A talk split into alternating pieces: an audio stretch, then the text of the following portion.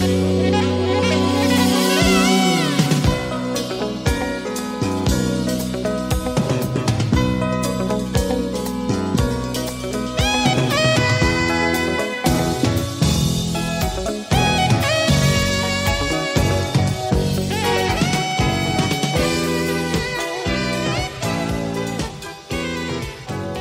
Saludos a los fantásticos de Grapple y bienvenidos a la última edición de Visions de Pantalla Platida, una serie dentro del podcast Let Me Tell You Something on la Kio, su confitrión Lorca Mullen y su otro confitrión. Me llamo Simon Cross. Encuentre una película de una serie de televisión que involucre de la lucha libre y hágale una crítica intelectual exhaustiva. Para este episodio, episodio Simon, ¿qué película hemos visto?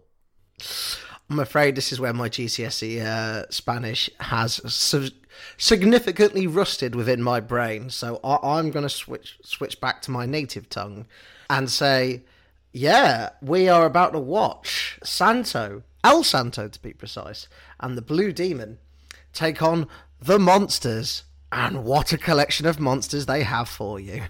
So I'm not even sure if I'll be able to put in an audio clip in between that introduction and this conversation. Oh, by the way, I'm now back to my native tongue. As we said, we'd like to cover the wide world of pro wrestling and also the wide world of pro wrestling cinema. After covering some British wrestling movies and, and a TV show, and we will soon be covering American uh, wrestling, the notion of a genre of wrestling pictures, if it comes from anywhere, it comes from Mexico. Oh, yes.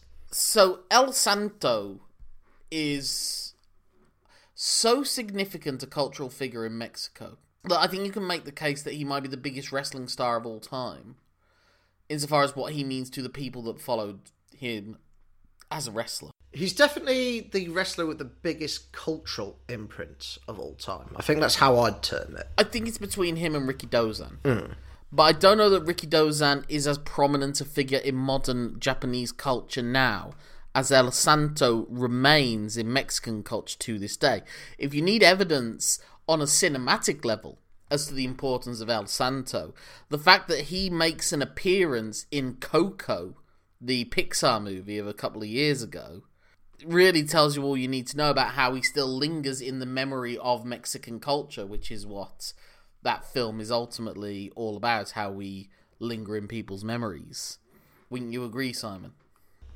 I, I would. I've, I, I haven't seen a lot of Coco, just like little clips, but the fact, like you say, that El Santo is in it is a nod to his lasting legacy.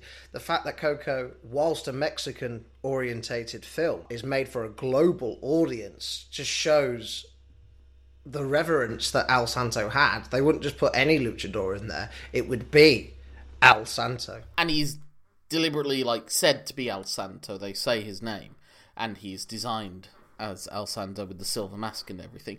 And to give Pixar and Disney what little credit you can give them, they do have things now. If you look at the cult credits for these films, they have like cultural coordinators. I don't know what would be the best way to describe it, but people hmm. of that culture that will tell them what things need to be added. Cultural it to- consultants? Maybe that's what they're called. I don't know, but that's what needs to be added in order for it to resonate. You know, you have recently with Encanto, which I think is Colombian, I believe. I think so. Obviously, before that, you had Moana, which was about Polynesian culture, and just whatever other culture that Disney can pillage and mine for their own corporate greed. We say as we now talk about a film that we managed to watch for free on YouTube. Yes, and as two British males, let let's face it. Yeah, and I don't want this like it's very easy to watch this film and do the Mystery Science Theatre 3000 or best of worst of British, if you may allow me to do a little plug of myself, thing of just ripping it apart and laughing at it. And a lot of it is amusing. It is funny to watch with 2022 eyes. But what is curious is to watch it and try to understand why it would have been so popular. Why this is one of uh, 50 movies that El Santo made during his time as a professional wrestler, and also the Blue Demon made. Blue Demon was a movie star in and of himself. I will say what I was expecting going into this was maybe something that was structured along the lines of Batman and Robin, Okay. the Adam West TV series, but with a more supernatural element to it with the introduction of the monsters, which are Yeah. obviously by the 70s these monsters that we see in the film you know you got your draculas your mummies your frankenstein's monster Your lady vampire. the wolfman of course those will always be linked to the universal horror movies and that is especially with the frankenstein design that is very much where they're going for that and i know it's frankenstein's monster but it will be interchangeable for the sake of this episode Uh, but also by this time, especially when you're thinking with the color, you you also think of the Hammer horror films that were also popular around this time as well. Yeah, yeah, there is a lot of hammer horror stroke. You know the sci-fi channel. Like it yeah, there's a, there's a lot of that sort of vibe around this film. I suppose one of the reasons also I was going in with the sort of Batman and Robin was sort of, I guess, the double act element to it. But what is funny about it actually is that very early on, Blue Demon is taken out of the equation, and throughout the rest of the movie, it is an evil duplicate of him. Yes. that is under the control of the mad scientists. And what that allows us is Blue Demon to fight El Santo, but they're, they're, they're best chums by the end of the movie anyway, it doesn't matter. Yeah, it's a way of him turning heel without turning heel. And also, I do wonder with those sort of things, especially when, when it's someone that is such a big figure of the culture and the overriding one, and like you can you always feel like there's that again with the Batman and Robin, who's Batman, who's Robin. El Santo's Batman, and then does that make Blue Demon Robin? And it is a case that ultimately who comes out the winner, and it's like who will always be second banana. You know, I'm thinking of other equivalents of that would be like is uh, the dynamic between uh, El Santo and Blue Demon similar to that of like uh, Antonio Inoki and Tatsumi Fujinami, Yeah. or Giant Baba and Jumbo Tsuruta, or Hulk Hogan and Macho Man Randy Savage Yeah. Yeah. that clear number one, number two delineation, and it never is allowed to switch. But what's been fascinating going into this, I don't know much of anything about El Santo. And when I started reading into it, he started making movies in the 1950s. First as like a supporting character in like low budget film made in Cuba, but he was still in a mask. He was like a special secret agent, but he was still wearing a mask I mean, no one knows what he looks like. and he's undercover. You look suspiciously like that guy who does undercover business who also wears a mask all the time. I have no idea what you are talking about. There's also some James Bond element to this as well. With this, what was curious reading into it was that even when he was making those films in the 50s, in the ring, El Santo was a rudo right up until 1962.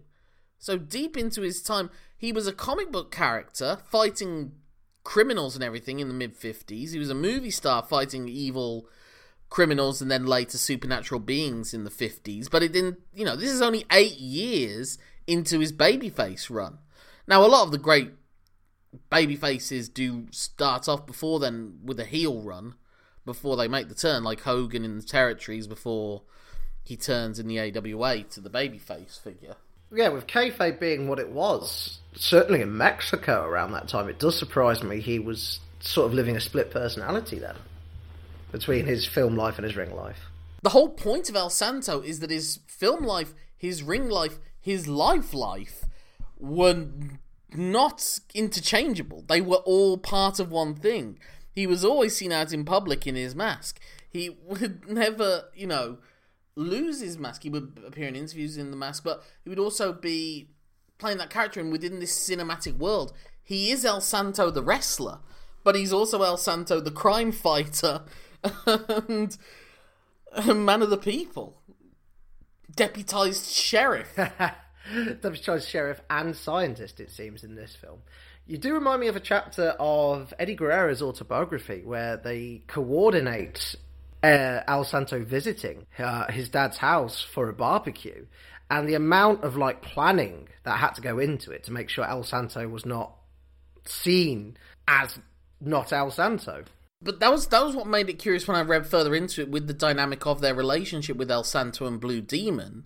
Blue Demon was the Technico, fought the Rudo Santo and beat him.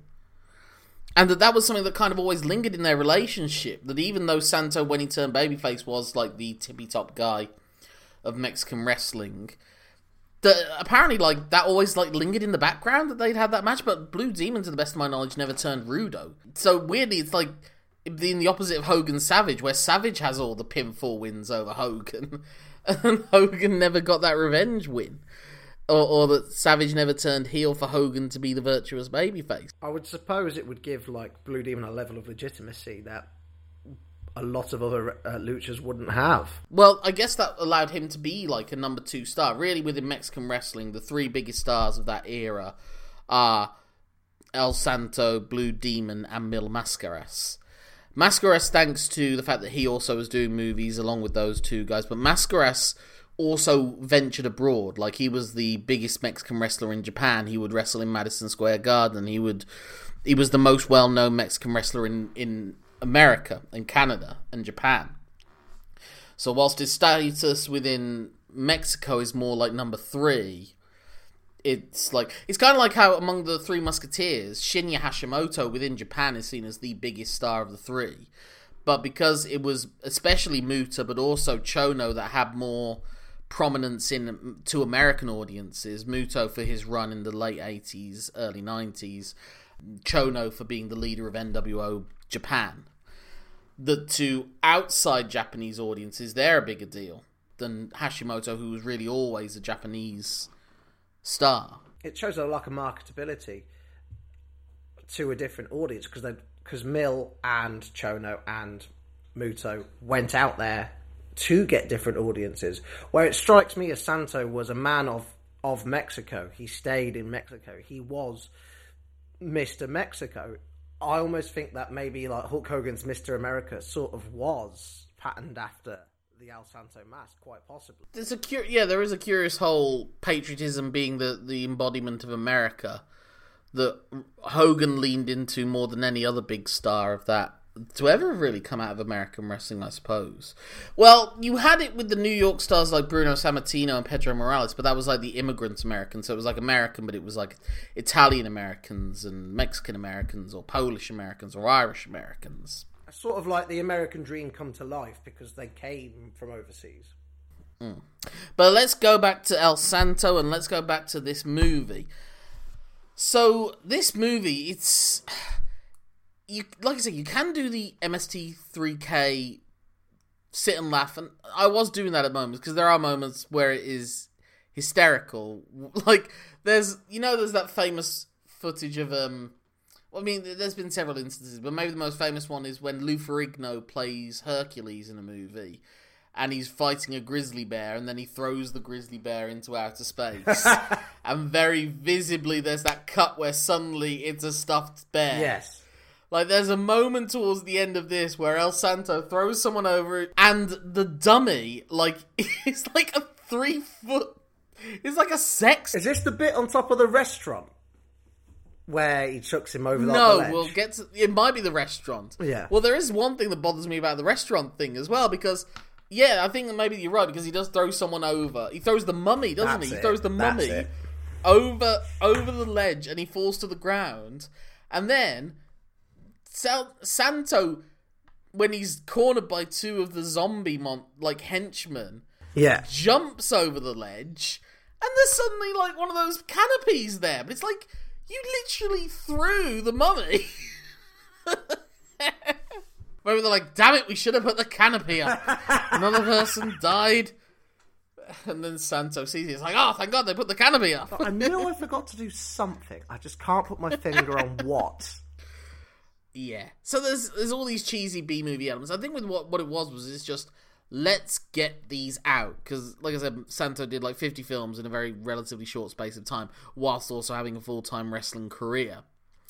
And so it is just like let's chuck in a load of fight scenes. Let's put in some footage of, of Blue Demon and of El Santo wrestling in Arena Mexico. And is it 78 minutes? Yep, then it's a movie. Yeah, when you're taught to write story, for every moment, every movement in the plot as it goes along, it should be followed by therefore or but. So it's like um, the Rebel Alliance have been have been uh, captured by the Empire. Therefore, Leia needs to send a message out to Obi Wan to help them. Therefore, she finds the two service droids that will get ignored and sends a message for them. But they get stuck in the middle of nowhere. They get they land in the wrong place. Therefore, they get caught by junkers and are put up for sale. But Luke Skywalker purchases them, and he also has a connection with Obi Wan Kenobi. Therefore, he goes and checks. Oh, so that with this is just, and then they attack them here, and then they run away, and then Santo goes for a meal. Yeah. With the professor and his daughter. Uh, well, and they run his away. daughter, uh, Professor Daughter slash his missus, which makes these scenes with the lady vampire quite later on a little bit. Well, that's kind of where I think the James Bond influence starts to come in. Yeah. Because it is that sense of El Santo has to be like the ladies' man. But that is brilliant, as you say, when uh, Sonny's like Dracula create brings out his sexy. It's funny of all the things that like Dracula gets adapted into in all these different variants. It seems like the one thing, if it's all possible, they tried to keep from the source novel or his Three Brides. I don't know why. That's seen as like, why is it that they always seem to be, find a way to get these three sexy lady vampires in? That's because sex sells, muchacha. Even in the film that I watched for um, another podcast, Dracula 2000, they managed to get the brides of Dracula into it, and one of them was seven of nine, but she was one of three in that situation. Oh, and the numbers spell disaster for us at Sacrifice. It's, and it's just those hilarious little B movie tricks where the budget's so low. So you've got Dracula in all these film, all these scenes fighting them, but it's clearly broad daylight Yeah. at all times. yeah, they couldn't afford lighting rigs, it seemed. I was going to say, and also, whenever he flies away, it's like this strange transition thing where he changes A into a bat shape and then separately into like a bat. But it's always some like close up footage they've got of a bat, which never really matches the location they're in. Oh man, how many times do they cut to that close up of the Cyclops just opening and closing its mouth a bit? Regardless of if it's indoors or outdoors, they'll cut to that. Yeah, it's like they always film it in like it's always in the cave. The backdrop's the cave hmm. or something like that. Whenever he's opening or closing his mouth, and they could be anywhere in Mexico, but just cave wall just appears. I'm going to set you a little challenge now, Simon, because I didn't take notes. Did you? Take I did, notes? I did, yeah. Oh wow, okay. I- I'll give you. You've got ninety seconds. I'll start a stopwatch to sum up the plot of the movie. All right, count me in. Three, two, one, go. All right, so basically, there's these wrestlers, and it transpires that the rest, uh, El Santo is going out with the daughter of a very famous professor who has an evil brother. That evil brother is obsessed with rean- reanimating the dead and uh, does so successfully, and in the process, somehow manages to magically create these monsters. El Santo and Blue, De- Blue Demon goes finds stumbles across this, goes out to investigate, gets captured and cloned. Uh, and then the rest of the movie is basically Al Santo's efforts to overcome this. And once he discovers what exactly has happened to his friend, who he doesn't initially realise is a clone, rescue his friend as well. And there's some special effects, and that's it, essentially. Wow, you needed less than half the time to sum it up. well, because you, you use the term plot, but it's sewn on to the end of this. Like It's like a name tag in a kid's school jumper, the plot. Or I, I was, sh- I genuinely looked away and looked back up, and the credits were rolling, and I was like, "Hang on, that can't possibly be right." Yeah. I was going to say just before the credits roll as well. There's another like we only had one shot of this as, as the castle's burning. It's like that'll do, that'll do. Oh yeah, yeah. What I will say though is that I can get why these were popular. If you're like people that you know, maybe cinema's just like a a little adventure within yourself. We don't have the sophisticated special effects, so you take it or leave it for what it is. For what you get with Spectacle, it is relentless action. It is all these crazy monsters from all these different movies. I mean, the Universal movie was famously was like the first cinematic universe. I'm not talking about the Dark Universe that was kickstarted by Tom Cruise's The Mummy and has yet to have the second film in the series. We can only assume it's coming.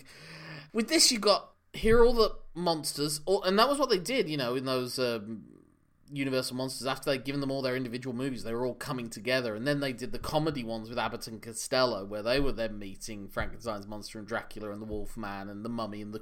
Well, everyone always puts the Creature from the Black Lagoon in it, but the Creature from the Black Lagoon was actually like twenty years after those films. And on top of that, you're giving them all these action scenes. You're also giving them, as you said, and then we just get like a, a, five, six, seven minute musical dance number in the middle of it. Yeah, that's odd. In many ways, it seems almost like um, the way that they describe what Indian cinema Bollywood does, in that they will just jump genre to genre every half an hour. And there's song and dance numbers, and there's action sequences, and there's romantic comedies, and everything and it's a musical but it's also a superhero movie and it's also and, and that's sort of what this becomes as well like that mu- the musical is so crazy the dance sequence is so crazy because it's painted as if they are in the restaurant Yeah. santo santo's professor friend and the professor friend's daughter santo's um, far too young female partner or at least you know who but is apparently in an open relationship Not that she knows about. and it's implied that they're watching this like it's after dinner theater. It's like dinner theater. yeah. You know, but this is not Krusty the Clown doing King Lear. Ugh, tough crowd. They're booing Shakespeare. The thing that drives me crazy in that scene is that you can see like the ceiling of this restaurant in the shots, but the theater is clearly. It's massive, isn't it? It's massive. massive. It's absolutely. It's like the London Palladium or something for stage size, Uh, but it's meant to be part of this random, like regular Mexico City restaurant. I have a slight theory about that dancing. I've done no research into this. This is all off the top of my head. I have a theory that that dancing was put in because they wanted to get some Mexican Cultural Council funding to finish the picture. And I had no other way of segueing in this scene. So it's like but they go they go to dinner, all right? They're just at dinner and the dancing's there. All right, just, just that's it. I, I mean, to be fair, there are films that do these sort of musical interludes, but they're usually musicals. you know, like if you see Singing in the Rain, there's like a whole site like uh, ballet sequence of 15 minutes that's played up like a dream sequence. Yeah. So you got like the um the elephants on parade in the middle of Dumbo. I love those things in the film, but they just have to fit in. But I think with this, it's not so much. I don't think it's the Mexican Council. I think you're giving it too much credit. I think it's just the notion is let's throw everything at this so that people will be entertained. If they don't like the wrestling, then they've got the monsters. If they don't like the monsters, you know, if the like the mom has had to like all their kids, their kids have forced her to go and see the film with them. Well, at least let's give them a five minute song and dance number that's quite. It's good. I enjoyed it in in in itself. It was just like. Why is this in the middle of a movie about a Mexican wrestler fighting supernatural horror characters from novels written in the 19th century? See, now I've just got the Garth Marenghi bit in my head. Some of the episodes were running as much as seven minutes under, so anything that wasn't dialogue was considered for slow motion.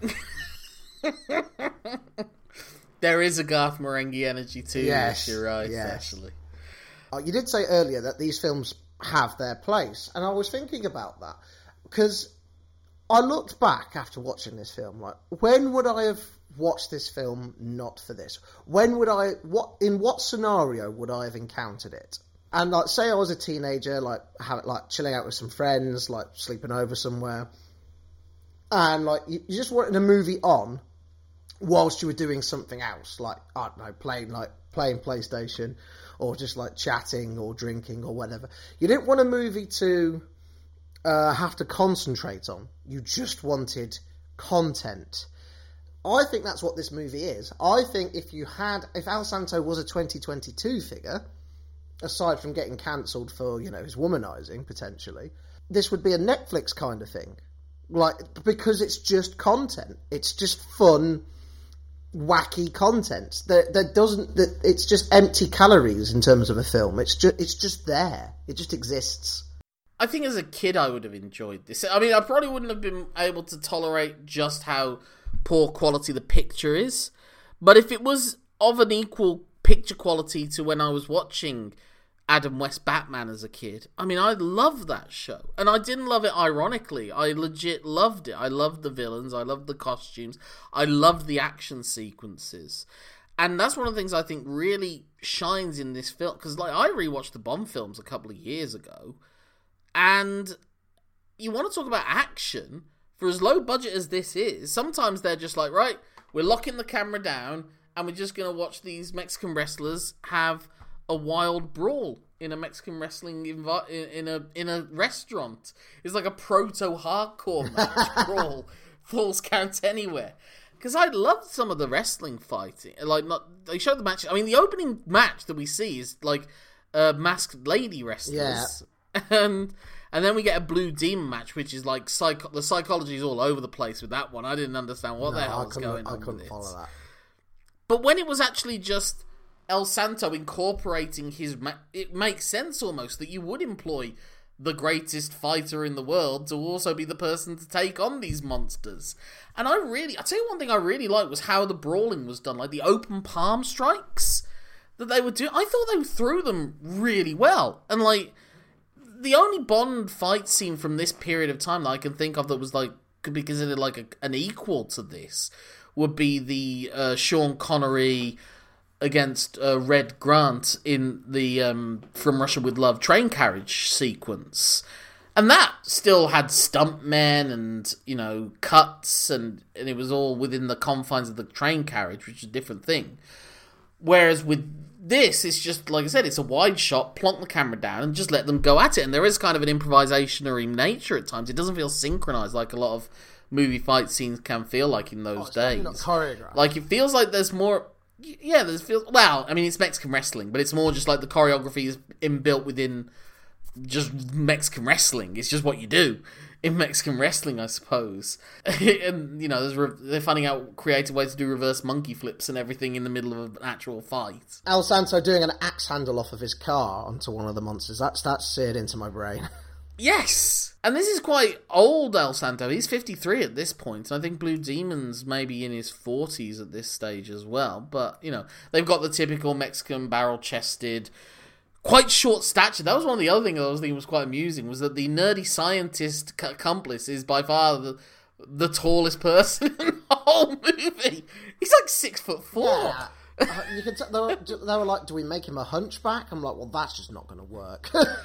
well, that's well, the, but they make the little person a hunchback, yeah. so he's like a, so he's the like the the Igor character. Because they wanted they wanted an Igor, but I guess they they couldn't.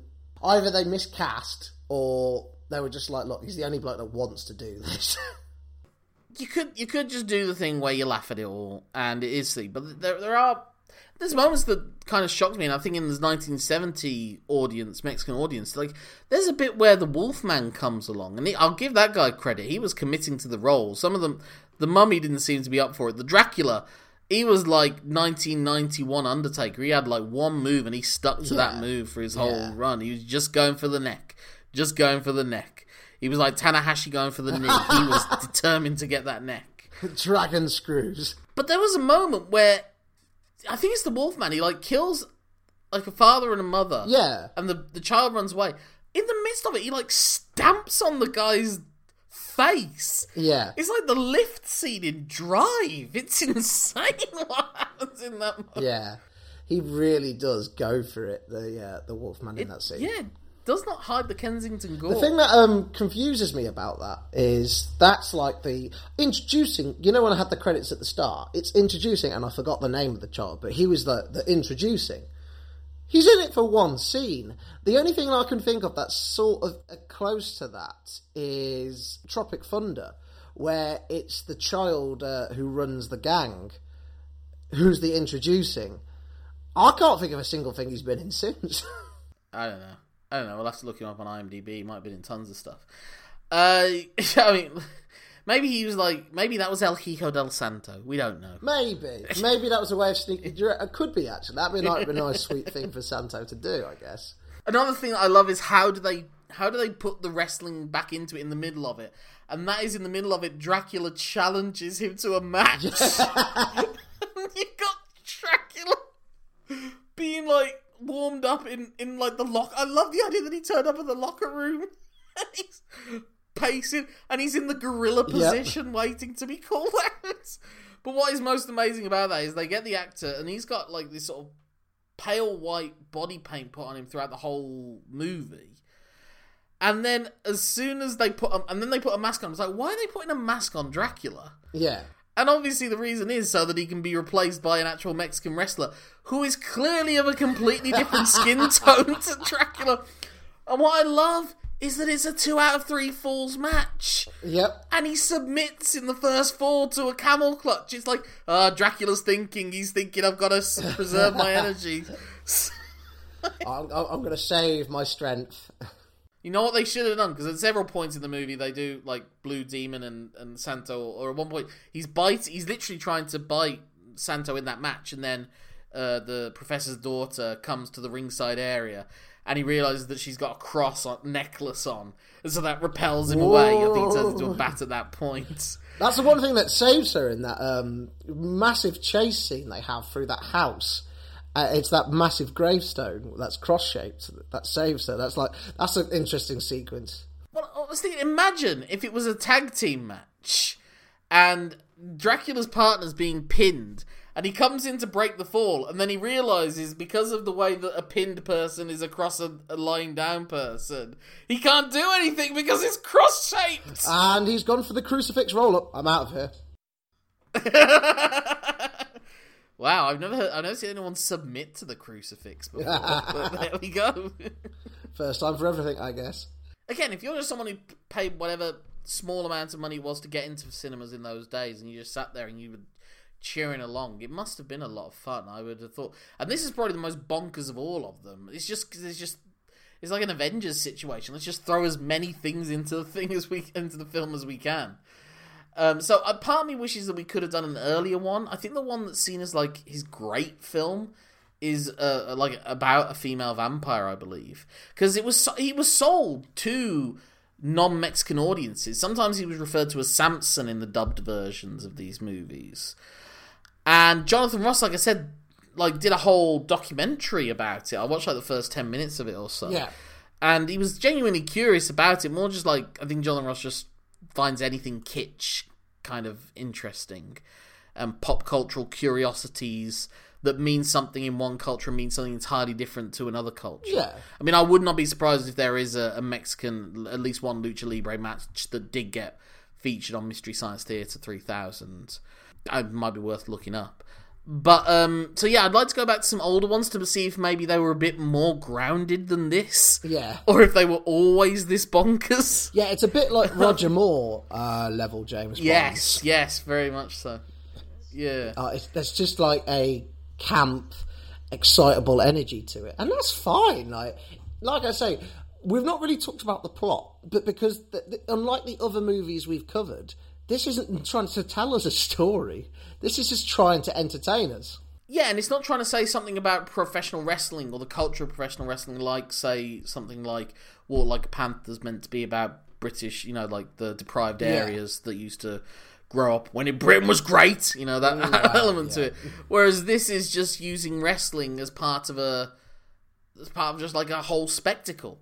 Essentially taking trying to take the wonders of that arena and I do love the site. I mean, you can clearly it's just documentary footage. They haven't paid a thousand extras outside Arena Mexico to cheer on El Santo as he enters the arena in his mask. They are literally there. Yeah. Cheering him on. But on the flip side, if that footage is available, like it's all going to be genuine because people loved El Santo, so might as well use it. Yeah, yeah, yeah. So it's a brief moment. It's like kind of like almost seeing, you know, the the Beatles getting chased in a hard day's night. It's a little bit like that, getting that grasp of their place in the culture. I, I can't say that it was all fun though, especially if you're watching. I think again, if you're watching it with some mates, like watching The Room, you know, sitting together and, and having a laugh at it, then that's one experience. But I mean, I had to break it up halfway through. I was kind of it. It's it's 82 minutes and it feels long. It feels like a long 82 minutes. I think because there is that sense of a lack of propulsion of, of movement. It's like they could have just got to the lair at any point during this thing. You know, like El Santo drives. It's just let's have a scene where El Santo. We need to have a scene where El Santo's fighting in the park. So let's just have the lady vampire. I love that scene though because she comes. She's just in the car, and she's like, "Want to take me somewhere?" And El Santo's like, "Yeah, okay."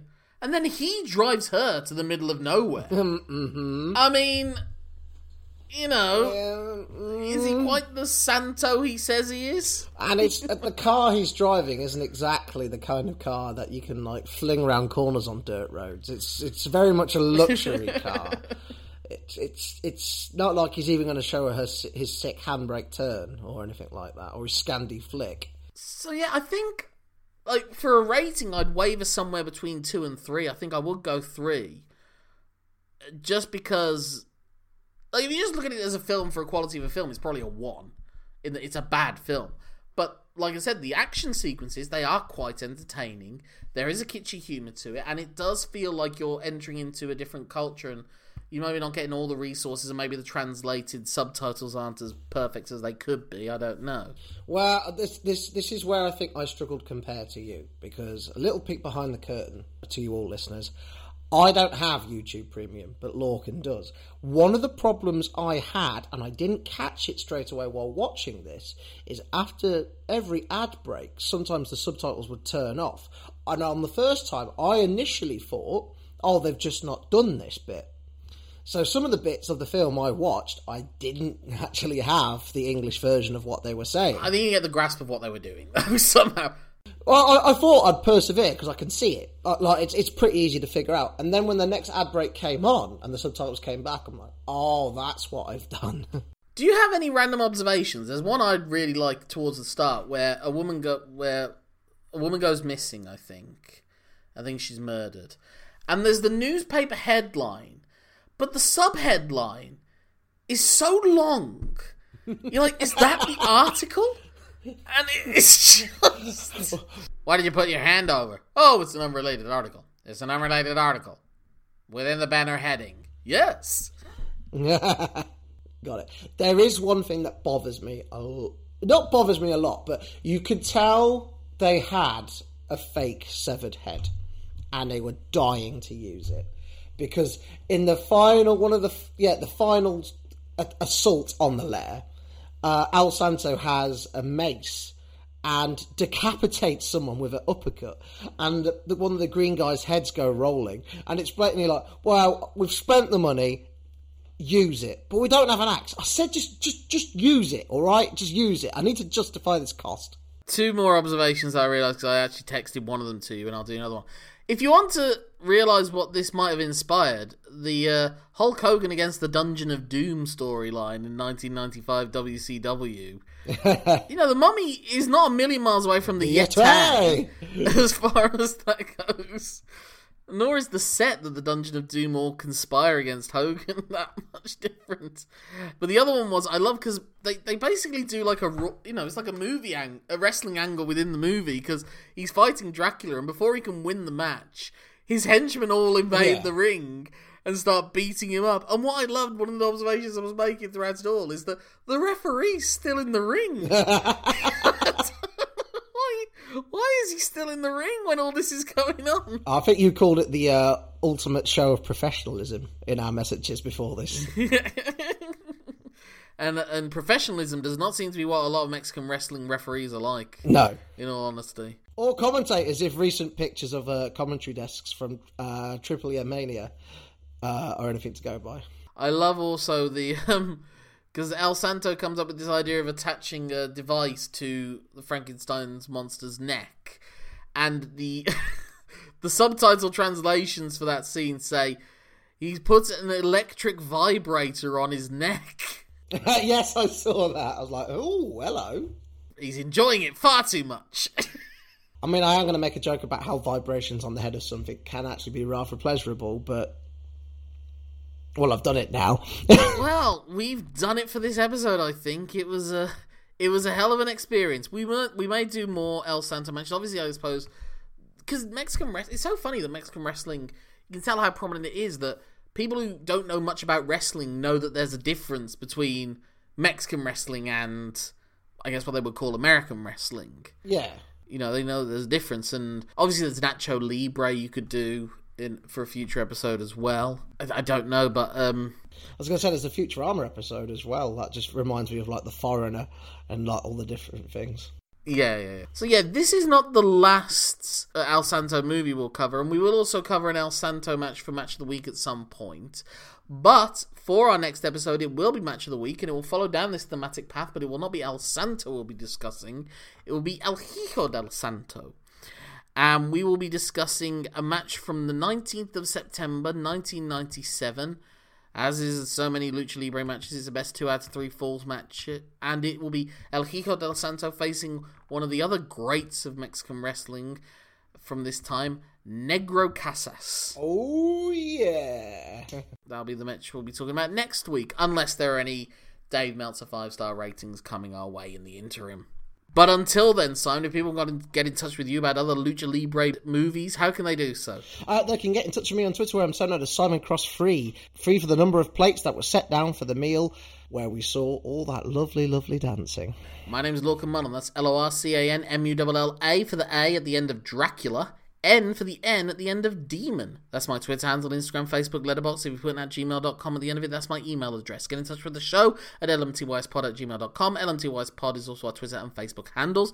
If you fancy throwing a few pesos into the ring, metaphorically speaking, like with many Lucha Libre matches to show your appreciation, then by all means go to our patreon.com slash lmtyspod and become a member there.